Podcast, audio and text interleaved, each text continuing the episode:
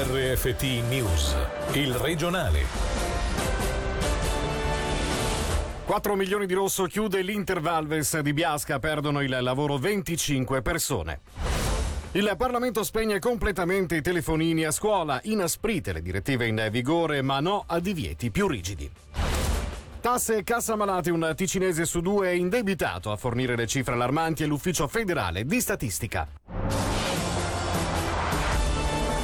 Buonasera a tutti dalla redazione. 4 milioni di franchi di debiti senza segnali incoraggianti. Una situazione che ha fatto finire nelle sabbie mobili la Intervalves di Biasca che chiuderà i battenti la prossima estate. 25 le persone, tutte residenti in Ticino, rimarranno senza lavoro. L'azienda aveva rischiato di chiudere già nel 2013 effettuando tagli al personale anche due anni fa.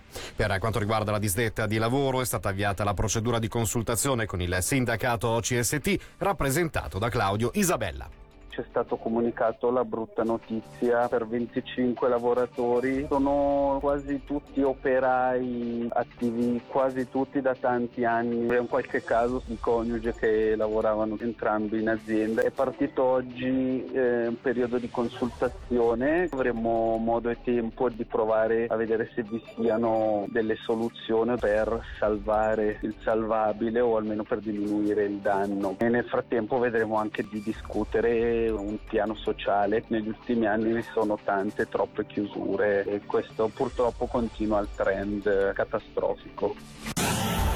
No a rigidi divieti ma norme più severe sì. Il Parlamento ha votato a larga maggioranza per la modifica delle direttive cantonali che regolano l'utilizzo dello smartphone a scuola. Salvo eccezioni dovrà rimanere spento anche durante le pause con l'obiettivo di favorire più relazioni sociali a scuola. Sentiamo subito Davide Maggiori.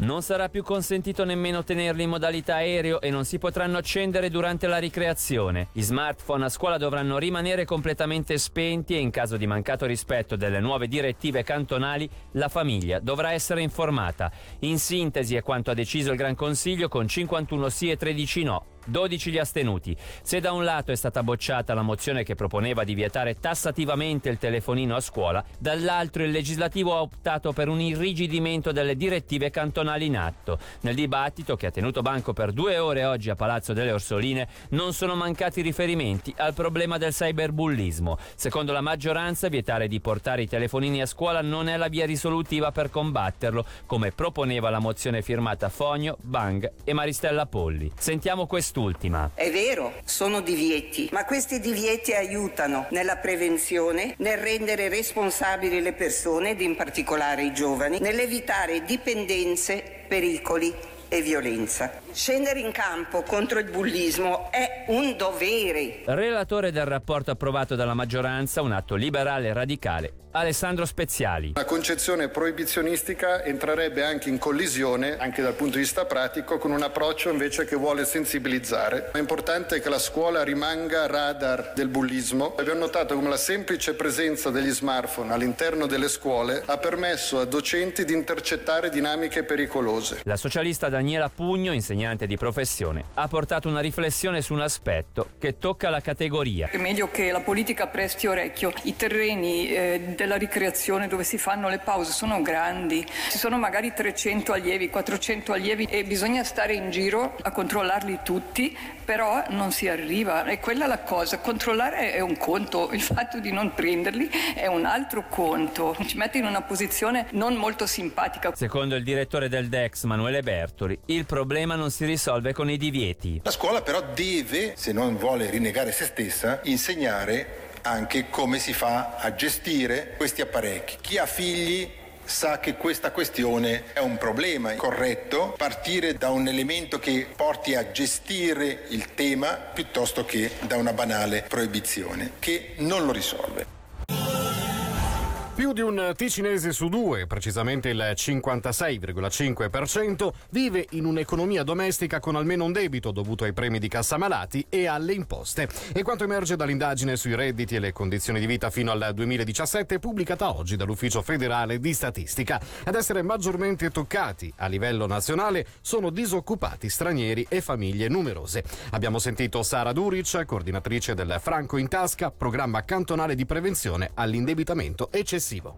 Da un lato certamente questo dato è preoccupante, dall'altro però bisogna non creare dell'allarmismo ma anzi mettere in moto degli strumenti che siano in grado di contrastare questa situazione. La prevenzione e la sensibilizzazione rivestono un, ruolo fondamentale perché dice bene chi dice che prevenire è meglio che curare, dunque promuovere una gestione responsabile del denaro soprattutto a scuola e grazie ai nostri partner anche con delle consulenze, delle serate informative, degli eventi gratuiti in giro un po' per tutto il cantone. Quando la persona invece già si trova in una situazione di indebitamento è importantissimo che non si isoli ma che cerchi subito aiuto perché benché sia una strada difficile da percorrere, prima si agisce meglio è.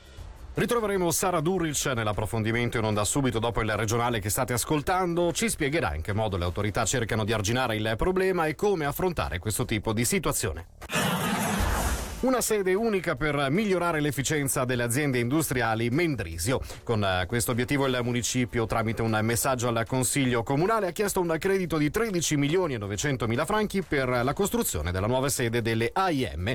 La struttura sorgerebbe lungo l'autostrada su via Laveggio e prevede anche spazi di deposito per il Dicastero Sport. Sentiamo il direttore delle AIM, Gabriele Gianolli. Il nuovo centro consiste nell'unificare in un solo luogo tutte le entità di AIM che oggi sono sparsi su dieci posti diversi della città di Mendrisio. Abbiamo i collaboratori che entrano in servizio in quattro posti diversi con tutto quello che comporta il trasferimento da un posto all'altro in termini di tempi che rubiamo poi alla disponibilità sui cantieri. Si parlava già delle necessità di avere una nuova sede nel lontano 1997 quando il comune decise di acquistare proprio quel sedime lì già con l'intento di prevedere in futuro la costruzione della nuova sede. Probabilmente sarà un messaggio che il legislativo tratterà solo nella nuova legislatura. Il messaggio stesso, una volta cresciuto e ingiudicato il credito di costruzione, indica in circa quattro anni i tempi per la messa in servizio.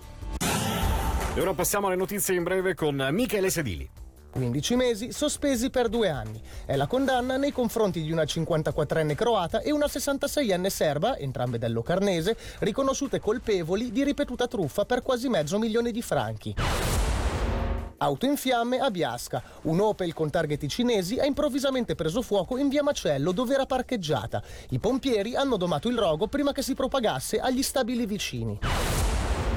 In aumento gli interventi della Croce Verde a Bellinzona. Lo ha rivelato oggi l'organizzazione di soccorso. Se nel 2019 c'è stato un aumento dell'1,4% di casi, analizzando i dati del quinquennio emerge un trend in costante crescita. Infine una notizia che tocca Mendrisio ma affonda le radici in Italia. Un talent scout è stato condannato a sei mesi di reclusione a Piacenza. Prometteva infatti provini a giovani calciatori italiani per un posto nella formazione dell'FC Mendrisio. Sentiamo Gaia Castelli. Il truffatore dava l'illusione ai giovani calciatori che per loro vi fosse la possibilità di entrare a far parte dell'FC Mendrisio. In realtà si trattava di un raggiro del quale la società calcistica sotto Cenerina non era a conoscenza. Il truffatore, residente in provincia dell'Aquila, è stato acciuffato grazie alla denuncia di un 25enne emiliano che aveva subito uno dei suoi imbrogli. Con la promessa di un provino in Ticino, l'uomo convinceva l'aspirante calciatore a partecipare alle spese di trasferta in Svizzera, ma una volta incassati i soldi il finto talent scout scompariva. I fatti risalgono al 2005 e avrebbero colpito più di 10 giovani stando agli accertamenti dei carabinieri. Oggi la condanna a sei mesi. E con questa notizia è veramente tutto. D'Angelo Chiello della redazione, grazie per l'attenzione. Buona serata. Il regionale di RFT, il podcast su www.radioticino.com.